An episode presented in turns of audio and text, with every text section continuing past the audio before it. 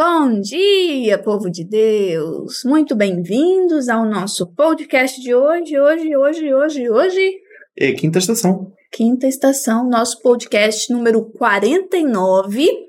Estamos aqui diretamente dos nossos estúdios. Quase a meia centena. Quase a meia centena. Hoje, sexta-feira, segunda-feira, nós já vamos fazer cinquenta episódios. E depois um dia faremos a festa dos cem. Ou dos quinhentos, ou dos né? quinhentos, ou dos, ou dos quinhentos, mil. Ou, ou não, e, né? E. E dos quinhentos. E dos quinhentos, e nós é sempre em festa. E vocês celebram conosco, né? Por participarem desde o início. Vocês vão ser aqueles que daqui uns dez anos, né?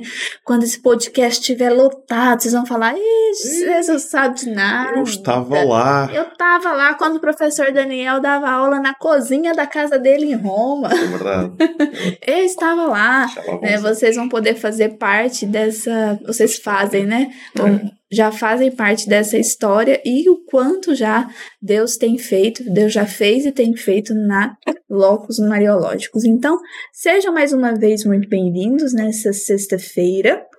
Então, daqui uma semana já é Sexta-feira Santa. Exatamente, é, exatamente. A Semana Santa já bate as portas e nós já queremos avisar vocês que os três dias, né? É, a quarta, quarta quinta, quinta e sexta, sexta está... podcast vão ser muito intensos, porque intenso é o mistério pascal que é, nós celebramos na Semana Santa. Se preparem para viver de uma forma... Mariológica. Mariológica e profundíssima a sua Semana Santa. Prepara-te. Esta é uma das belezas do podcast segunda à sexta-feira. É verdade que grande parte da nossa vida litúrgica acontece ao sábado e ao domingo, domingo mas também é verdade que vivermos mariologicamente o ano litúrgico não é um acrescento, não é uma invenção, mas é regressarmos à essência. É isso. Exatamente, da presença de Maria junto ao Filho. E assim sendo... Assim sendo... Nós vamos iniciar o nosso podcast hoje rezando e depois nós já vamos para o nosso tema, exatamente, que hoje promete. Exatamente, que o nosso tema hoje é Santa Maria, que está presente na crucifixão e morte, portanto dizer, e morte de Jesus. Então, iniciemos a nossa oração em nome do Pai, do Filho e do Espírito Santo. Amém.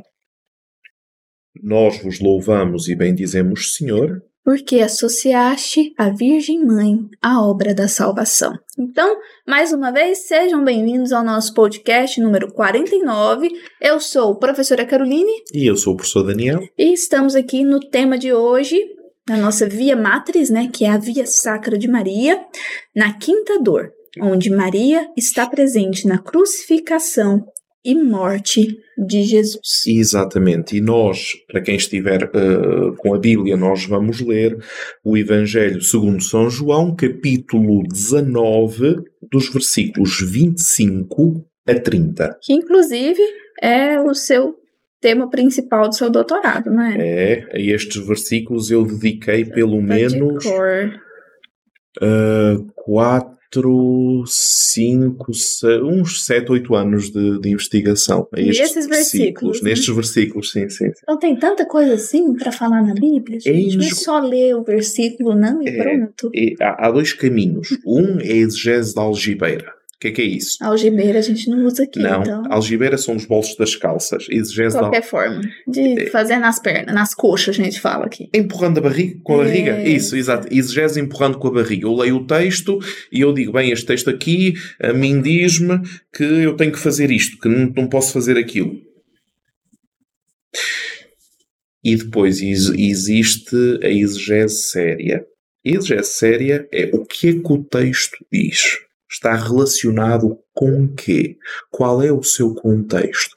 Qual é o mistério profundo da fé que aqui está a ser revelado? Porque a Bíblia é revelação. E depois há uma escala de revelação. Uma coisa é um texto do livro dos Provérbios, um salmo, etcétera. Outra coisa é o Evangelho. Tem, não é? Na pirâmide de revelação, o Evangelho está lá em cima. Correto? Então, assim sendo... Quando nós lemos o Evangelho, nós tiramos sempre coisas antigas e coisas novas. Isto é, aquilo que eu já conheço, aquilo que eu já rezo e aquilo que eu ainda não conheço, Mas quando rezo, vou também rezar esta particularidade do mistério. Não são curiosidades bíblicas, não é arqueologia bíblica, não é isso. É aquilo que acreditamos. Ah. E nós só rezamos aquilo que acreditamos. Então vamos lá. João dezenove, versículos vinte e cinco a trinta.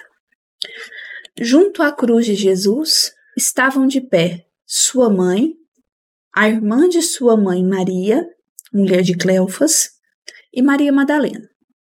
Quando Jesus viu sua mãe e perto dela o discípulo que amava, disse à sua mãe: Mulher, eis aí teu filho.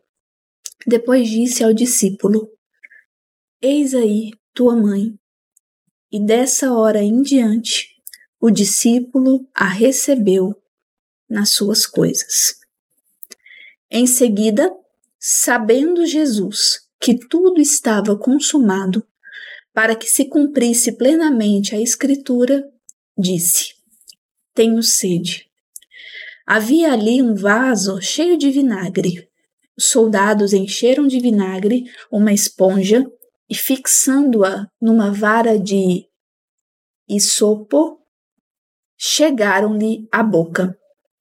Havendo Jesus tomado vinagre, disse: Tudo está consumado. Inclinou a cabeça e entregou o Espírito. É o Evangelho que mais se utiliza na Semana Santa. De facto, a Semana Santa é construída em cima do Evangelho de São João. Uma pequena precisão em relação a isto, e nós iremos ver na próxima semana. A Semana Santa não nasce, vamos dizer, de repente. Ou seja, os, os cristãos começam a celebrar o domingo da ressurreição. Do domingo da ressurreição vão em direção à semana, vão em direção a, ao Tríduo Pascal. Do Tríduo Pascal à Semana Santa, começam em Jerusalém, até ao século quarto, começam a crescer, a crescer, a crescer uh, as celebrações litúrgicas, de forma a reviver aquilo que aconteceu, usando o Evangelho de São João. Hoje o tema é Maria junto à cruz. Claro, nesse tema muitas abordagens podem ser feitas. Existe aquela, ainda subsiste aquela ideia, eu não vou dizer errada, mas completamente parcial ou parcial demais, de que, bem, Jesus, Maria vê Jesus a morrer junto à cruz, Jesus tem ali ao lado São João, como Nossa Senhora era viúva e a vida para as viúvas era complicada, então entrega ali a São João, já que eu vou morrer e ressuscitar, vou-te entregar a São João, que assim ao menos não ficas sozinha. É uma interpretação de tal forma parcial que chega a ser, chega a ser ridícula.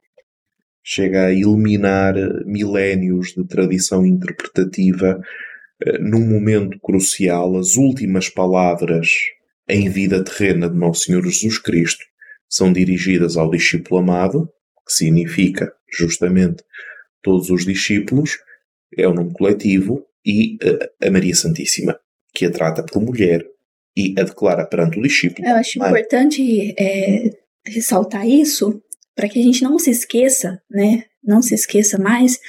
Não, era até uma discussão que nós estávamos fazendo aqui antes do podcast, que aqui em João dezenove, João não utiliza o nome dele ali como discípulo, né? Então não sabemos nem se era ele, inclusive. Mas não, não é o importante agora nessa questão, não é dizer para quem Jesus disse: Eis aí tua mãe. Não é João, Joaquim, Francisco, né? Ele faz questão de colocar o discípulo a quem amava, né? E para nós, o discípulo a quem amava é um nome é, coletivo. É aquele que faz a vontade dos pais, não é? Esta é a tradição interpretativa da Igreja ao longo de milénios e que está no magistério. Pensem comigo, não existe uma, uma necessidade tal de indagar muito sobre as coisas ou criar conjecturas novas, Uh, até porque no podcast nós praticamente estamos a apresentar aquilo que as coisas são, de tal forma óbvias que qualquer pessoa pode lá chegar desde que esteja aberta e coloque como prioridade na sua vida: eu quero crescer. Então, assim sendo, reparem, nós sabemos que a Santa Mãe de Deus é a obra-prima da missão do Filho e do Espírito na plenitude dos tempos. Que Maria é morada de Cristo.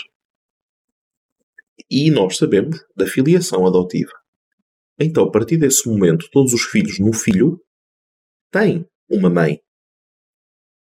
É aquilo que Cristo diz na cruz. Mas, vocês sabem que em São João não existe Pentecostes. Correto? Conforme nós conhecemos em Atos um catorze, que é uma tradição lucana. Reparem como termina o Evangelho.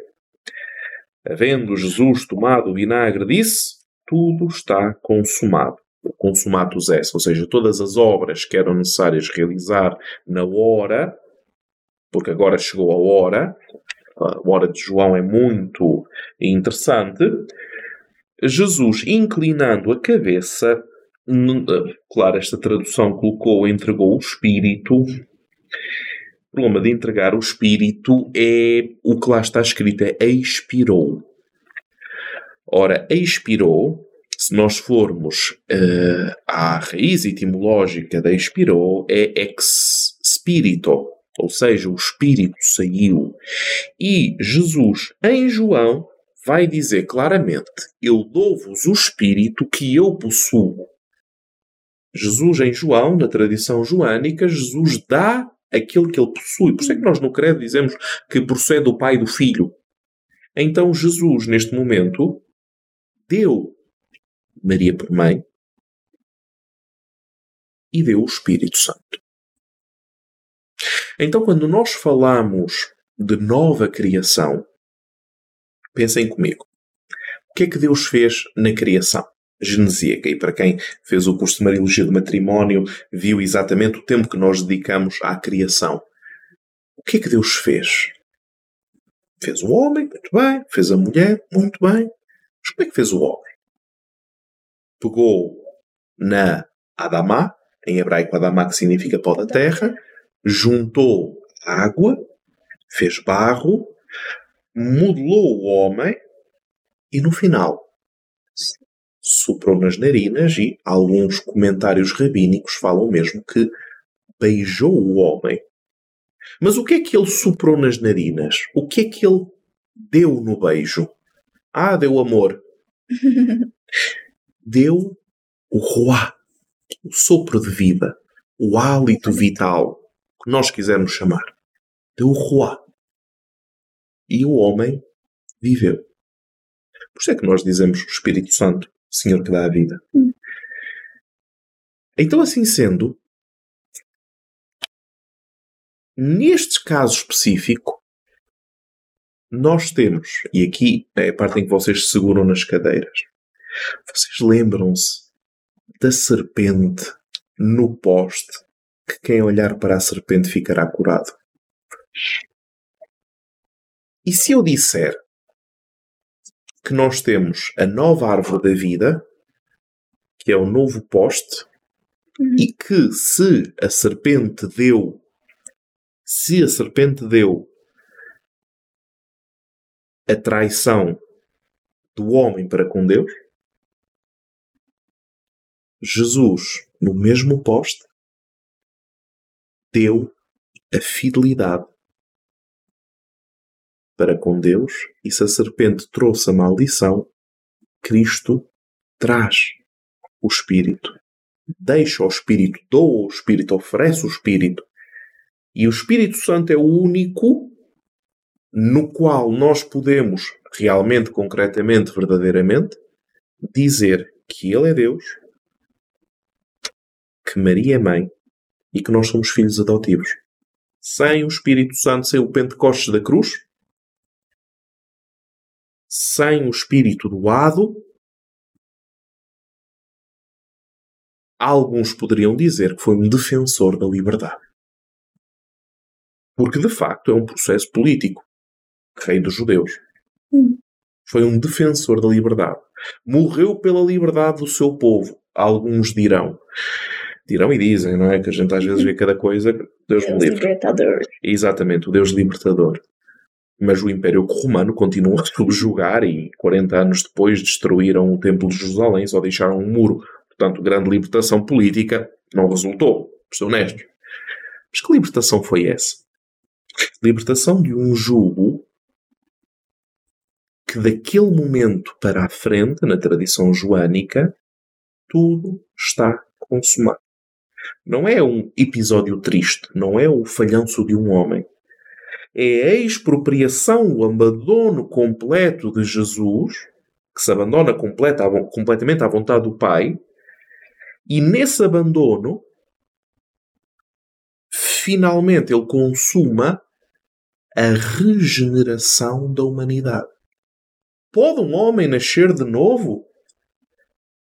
Lembram-se, quando ele dizia melhor era voltar para a barriga da mãe? Então, pode um homem nascer de novo? E eles não o compreendiam. Destruí este templo e em três dias o reconstruirei. Hum. Eles, ah, então nós demoramos quarenta anos e tu fazes em três dias. Eles não compreendiam. Tudo João. Tudo João. E depois no final o que é que nós vemos? Que neste aspecto concreto, na cruz, oferece à Igreja uma mãe e o Espírito que permite declamar a Abá ou ao Pai, que permite a filiação adotiva. Mais, e aqui vamos saltar um pouco para um aspecto muito interessante que o Papa João Paulo segundo eh, salientou, que é o facto eh, que é o facto do verbo eh, em João dezanove, vinte e cinco, quando se fala de Maria de Cléofas e de Maria de Magdala, que ficaram eh, perto da cruz de Jesus eh, com sua mãe e irmã de sua mãe, ficaram de pé. O verbo, claro, traduzido para português é complicado. Curiosamente, este verbo significa ficar de pé, isto é, perante o drama barra horror daquilo que está ali a acontecer, ficam de pé. Para entender o que eu quero dizer, ficaram de pé. A interpretação teológica ou mariológica disto tem a ver com a forma, claro, no feminino, se quisermos, a forma como a fé de Maria é de tal forma permanente, barra forte, barra consciente, na sua peregrinação de fé, que os últimos, e aqui as mulheres são os últimos, porque a mulher não pode assumir qualquer cargo público, uh, nem sequer testemunhar em tribunal, o que quer que seja, é de tal forma forte que, através da pessoa de Maria, mesmo perante Jesus morto, a fé permanece. O consenso da mãe permanece. O consenso da anunciação permanece. A maternidade de Maria não se extingue, agora transforma-se em maternidade universal. Então o discípulo amado também são estas mulheres. Não é só homens. Até porque não diz o apóstolo amado, diz o discípulo amado. Então, se nós distinguirmos apóstolos e discípulos, como o apóstolo, aquele que deixa tudo para seguir Jesus, e o discípulo, aquele que na sua vida segue Jesus, para distinguirmos as duas águas, não é? Como nós também. Como nós, não é? Até porque o, o, o apóstolo sempre foram um número restrito, e, e os discípulos, a determinada altura, fala-se de setenta e dois discípulos que vão em missão, que enviam por aí adiante, não é? Então, o discípulo amado somos nós, e os apóstolos também são discípulos. Nós na quarta-feira iremos ver Maria discípula do Senhor, que é um termo, não é recente, mas foi recuperado no pós-Vaticano segundo, o discipulado de Maria.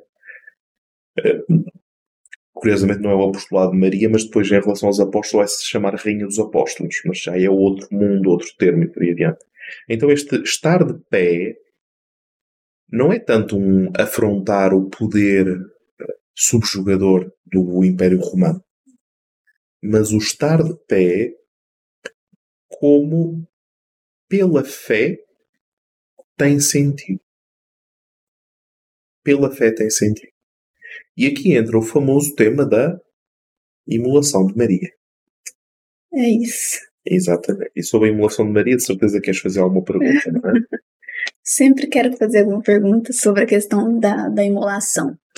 É, às vezes a gente fica com umas dúvidas aparentemente simples e bobas, né? Mas é importante nós levantarmos essas perguntas que também vão aparecendo ao longo da semana, né? Através dos podcasts, algumas pessoas já falam direto com o professor Daniel, já tem acesso livre, outras mandam pela, pelo WhatsApp da Locos, outros mandam para mim.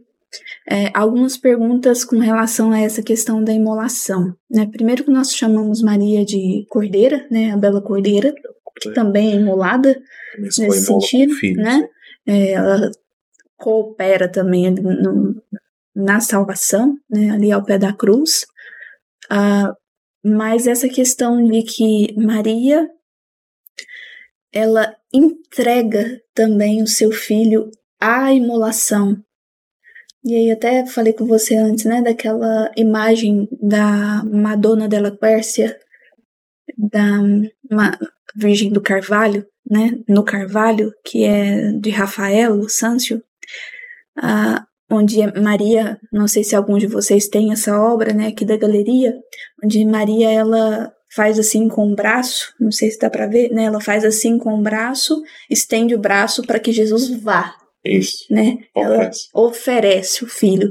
Numa outra, que é a Madonna della Rosa, ela segura o menino, né? Como se estivesse tentando protegê-lo, né? Segurá-lo, mas na outra ele mostra ela é, oferecendo o filho. E aí quando a gente afirma, minha pergunta é essa, né? Quando a gente afirma que Maria também o imolou, o que significa esse imolar de Maria? Teria mudado? Que eu posso pensar assim, tá, mas mesmo se Maria não tivesse oferecido Jesus, ele teria morrido da mesma forma, uhum. Porque não dependia dela morrer ou não, né, e aí eu estou agora só ali na cruz, né, mas o que, que significa realmente essa, esse fato de que ela entregou o filho? Ela não foi como Judas, uhum. Que foi lá e entregou ele por dinheiro e tal, né? Depois deu o beijo. Mas, ela, mas a gente continua afirmando que ela o imolou. O que, que isso significa? Ora bem, vamos lá. E eu coloco-me para trás na cadeira, porque esta conversa vai ser longa.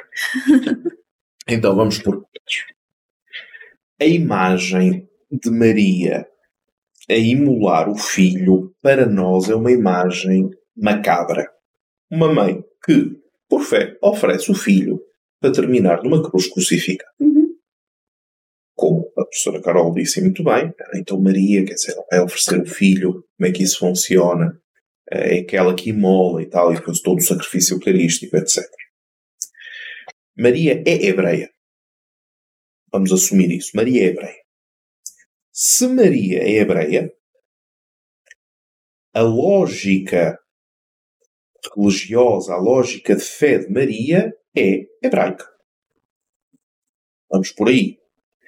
Claro que a recuperação de Maria como mulher hebreia continua a ser, se calhar, um dos cursos mais uh, edificantes e de novidade que nós temos, não é o hebraísmo de Maria, mas nós vemos, de facto, que Maria, sendo mulher hebreia, uh, dá-nos uma lógica muito mais ampla do que uma interpretação a posteriori que o cristianismo uh, refuta o hebraísmo. Não é? Então nós temos depois, na Páscoa, a famosa passagem dos pérfidos hebreus, que depois teve toda uma polémica à volta disso, e uma alteração, o antissemitismo, etc, etcétera. Portanto, Maria, mulher hebreia. Como é que a mente do hebreu, e lembrem-se sempre que Cristo não veio abolir a lei e os profetas, mas completar, ou seja, levar a um estado definitivo, correto? Então Jesus não refuta o hebraísmo. Jesus pega no hebraísmo e coloca-o no seu estado definitivo. Correto? Ou seja, depois de Jesus não existe mais nenhuma oração, não existe mais nenhum sacrifício, não existe mais nenhum sacerdócio que não seja em Cristo, por Cristo, etcétera. Então, assim sendo, pensem comigo, se Cristo é hebreu, se Maria é hebreia, estamos na Páscoa. O que é que se faz na Páscoa? Claro, para nós, cristãos, justamente a Páscoa, a morte e a ressurreição do nosso Senhor Jesus Cristo. Mas eles já estavam na Páscoa e não tinha acontecido. Então, o que é que um hebreu faz na Páscoa? Porque um hebreu vai a Jerusalém na Páscoa? Vai a Jerusalém na Páscoa para celebrar a festa da Pachá, que é a festa do Êxodo, se quisermos, a passagem no Mar Vermelho, e o Êxodo é composto por uma série de festas. A festa dos, pons, dos pães ázimos, uhum. quinta-feira. Nessa festa, o que é que acontece? A determinada altura, eles começam a entender que, oferecendo o tal cordeiro imolado a Deus, os pecados desse ano estavam perdoados. É uma festa de reconciliação. Por isso é que São Paulo vai dizer que Jesus vai reconciliar Deus com os homens. A questão aqui, e claro, nós celebramos a Eucaristia a torto e a direito. Eu não sei, eu, vocês não vão gostar da expressão a torto e a direito, mas eu vou-vos explicar. A Eucaristia é celebrada no primeiro dia da semana. Mas o domingo converteu-se no último dia da semana.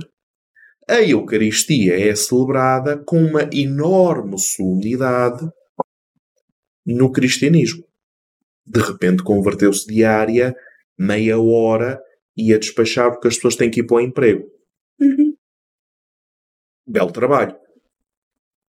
Porquê? Porque tudo ficou reduzido à Eucaristia, da qual o significado tem-se perdido e continua-se a perder. Se é tão importante assim, dura meia hora. E às vezes menos. Ah, mas não é o tempo. Está bem?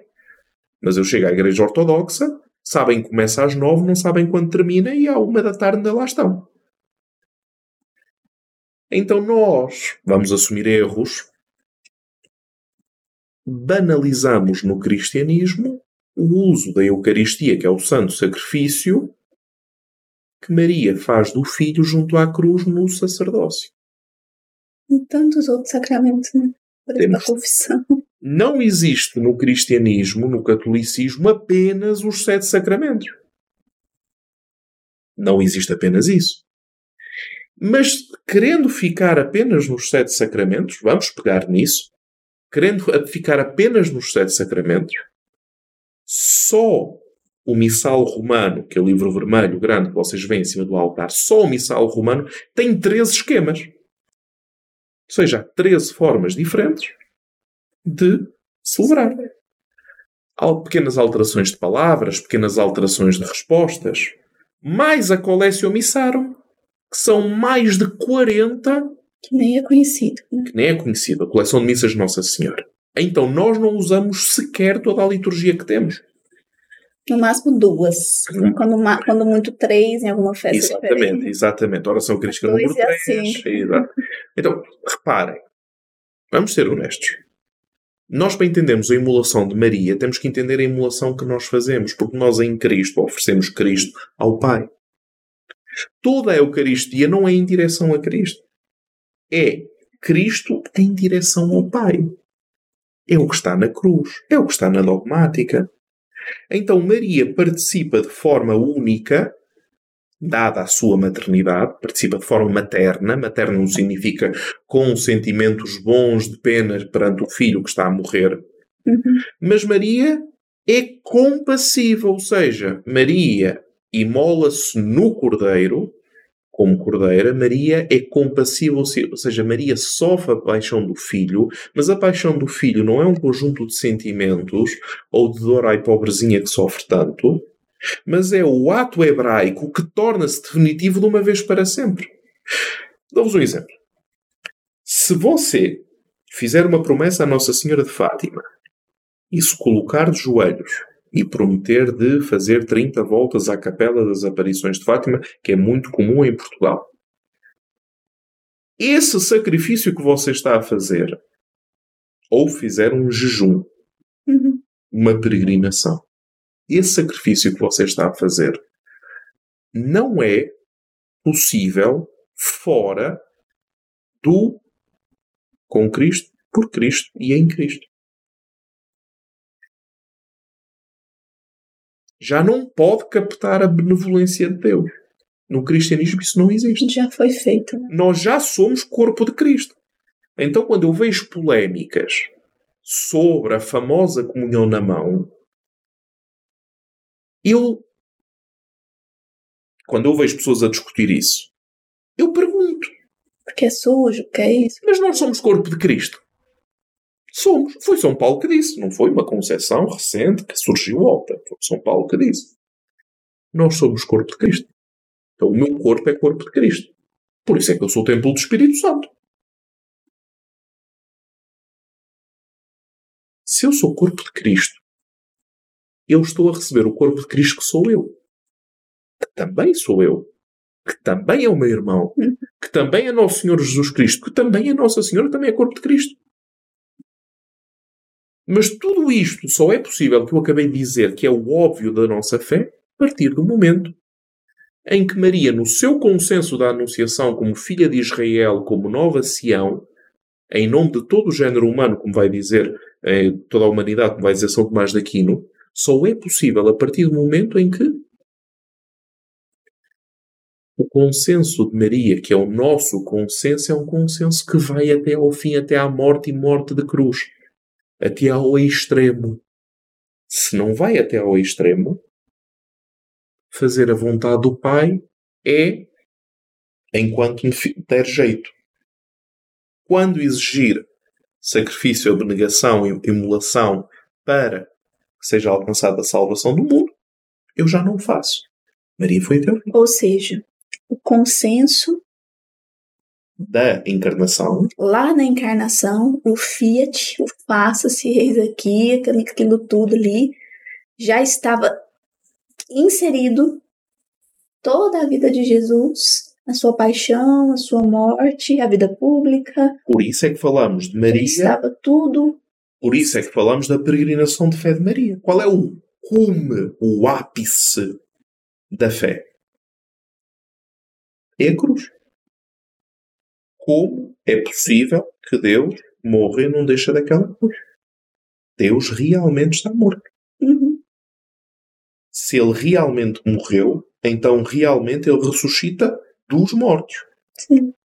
Então, quando a gente fala que Maria imola o seu filho, consente, né, na, na imolação, isso ela já o fez na encarnação. Começou a fazer na encarnação, razão pela qual depois aparece o velho Simeão a falar da espada. Isso. Para, mais uma vez, reafirmar que ela está associada ao filho em toda a sua vida, em toda a inclusive sua vida. Depois do Pentecostes. De forma inseparável. E para sempre. E para sempre. De forma geração. Em geração. De forma inseparável. Falarmos de Cristo sem falarmos de Maria ofende as Escrituras, ofende o mistério de Deus e ofende-nos a nós, porque por ignorância, estupidez, política, carência teológica, não somos capazes de ler o que lá está escrito. E não é por uma questão de, eu vou usar a palavra simples, né? Mas vocês já, né, compreendem. Não é uma questão simples de maternidade, como a minha mãe Sandra. Isso. É minha mãe e será minha mãe, certo, para sempre, mas não existe essa associação à minha missão. Ah, ela sempre será minha mãe porque é minha mãe biológica. Isso. Vai muito além da questão biológica. Isso. A associação de Maria ao filho vai muito além só por ela ter sido mãe. Ai, Gabriel escolheu ela ali e tal, Deus escolheu ela e ela aceitou e vai embora e pariu. Ela não é uma parideira, nesse sentido, né? Pois.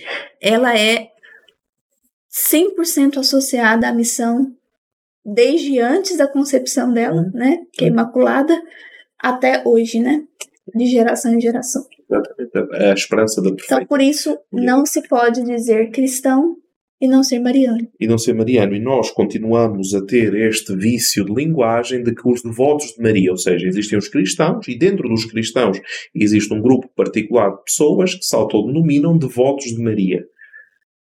Quando não entendendo a essência do cristianismo, continuamos a percorrer este deserto, que é um deserto teológico, mariológico, em que todos são devotos de Maria, ninguém conhece Nossa Senhora. Ou ninguém é devoto de Maria e podem imaginar passar uma vida inteira. Não preciso de Maria, já tem Jesus. Exatamente. Temos esse, esse vício de linguagem. Só que aí, sabe o que que acontece? Nas explicações, muitas vezes música, nossa, tem umas pessoas nas músicas, alguns até sacerdotes mesmo que falam, né? Aquela coisa, tudo por Jesus, nada sem Maria. Como que eu posso, é, como que eu posso gostar de você, Daniel, e não gostar da sua mãe? Né? Da mesma forma, como que eu posso gostar de Jesus e não gostar da mãe dele? É isso. Não tem nada a ver. Eu posso gostar de você e não gostar da sua mãe. Não tem nada a ver uma coisa com a outra. Eu posso gostar do Zé e, e ter problema com a mãe dele e continuar amando o José.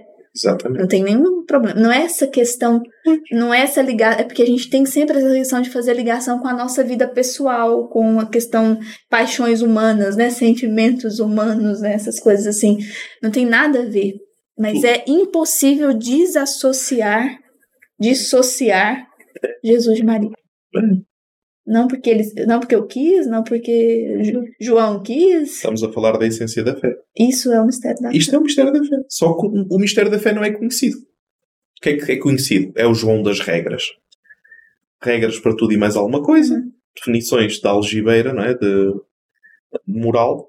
E, fica, e ficamos por ali. Depois olhamos para esta dor de Maria e não entendemos minimamente o que é que significa Maria imola o seu filho. Vocês conhecem a imagem de Maria com o cálice junto ao, ao, ao lado aberto de Cristo a recolher o sangue, depois uma imagem eucarística, etcétera. Não é? É muito mais do que isso. Muito, muito mais do que isso. É, para nós finalizarmos, eu quero deixar aquele exemplo... mas é, de forma prática, eu quero convidar vocês, se possível, esse final de semana, para vocês assistirem um filme. Quem não assistiu ainda, mas quem assistiu já também, assiste de novo, porque eu já, acho que eu já assisti umas oito vezes. Que é o filme dos Cristeiros, a Cristiada, que eu acho que chama o filme Cristiada, que vai contar, né, dentro de tantas histórias reais, né? Inclusive, nós temos muitos santos dessa, dessa, desse grande martírio, né, na Cristiada.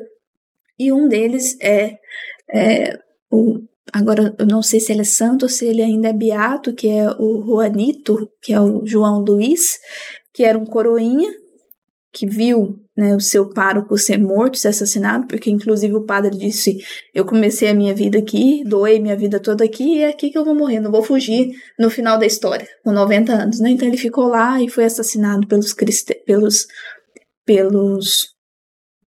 pelo povo político, né, que estava matando os cristeiros. É, no final da história, o menino também é punido, né, a criança tinha onze a doze anos, porque dizia Viva Cristo Rei, e era o lema, né, dos cristeiros na época, e inclusive o seu padrinho, que era o prefeito da cidade, falava, filho, é só você falar que morra Cristo Rei e você vai ficar vivo. Né, e ele tentando tirar ali a criança daquela situação para não acontecer de ele morrer. E o menino continuava, que viva Cristo Rei, que viva Cristo Rei.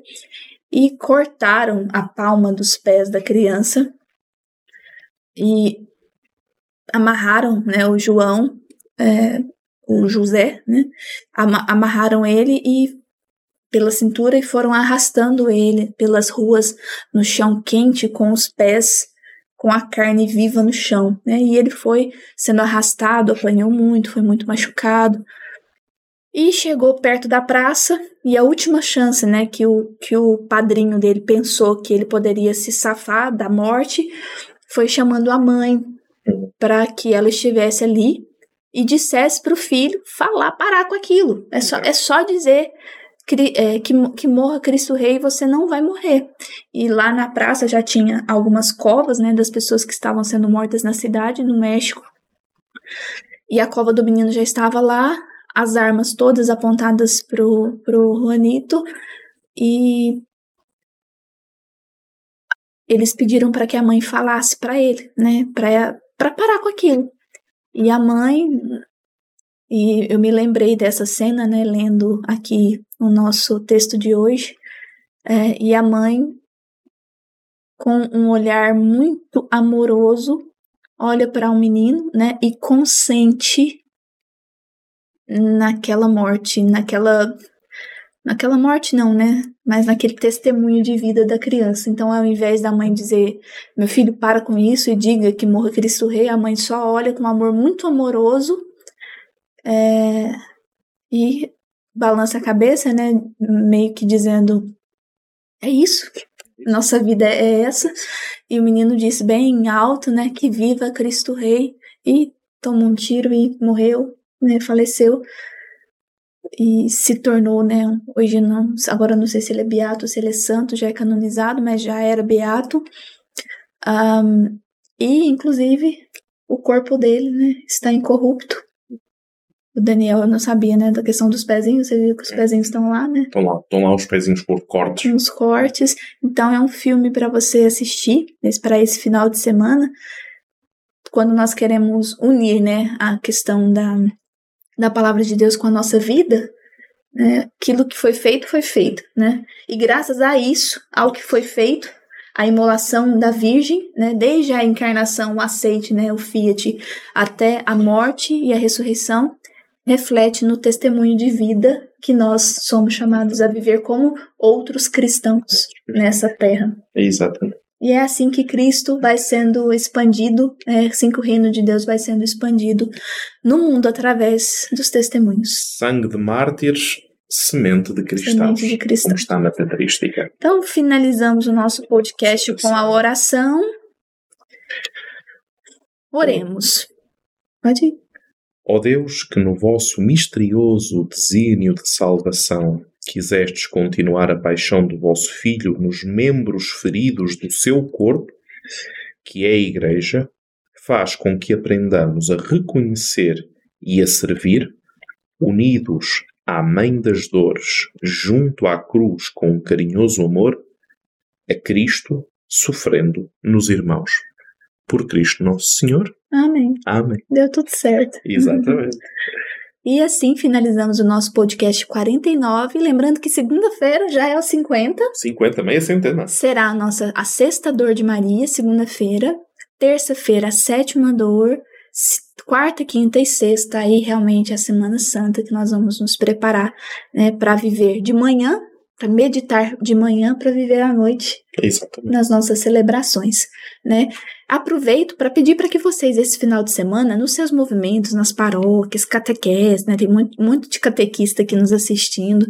Aproveita e convida as pessoas para viver conosco semana que vem, toda, durante toda a semana aqui no podcast. Manda nos grupos, fala com o padre, fala nos movimentos, convida para poder viver. Imagina se você tiver voz na sua paróquia, isso, né? De pedir para o padre dar um recado ao final da missa, convidando para viver esta, esta Semana Santa dessa forma, né? Sem, sem atrapalhar nada da vivência da paróquia à noite, mas de manhã para preparar o coração, né?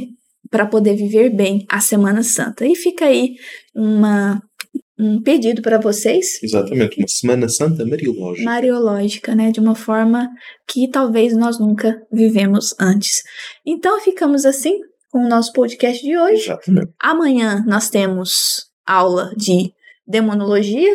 Qual é o tema da, de amanhã? Vamos tratar da carta aos, do anjos em carta aos hebreus, após, um, desculpem, Apocalipse, anjos no Evangelho de Nicodemos e no proto-evangelho de Tiago, e ainda uma grande conclusão daquilo que é a angiologia do Novo Testamento. É isso.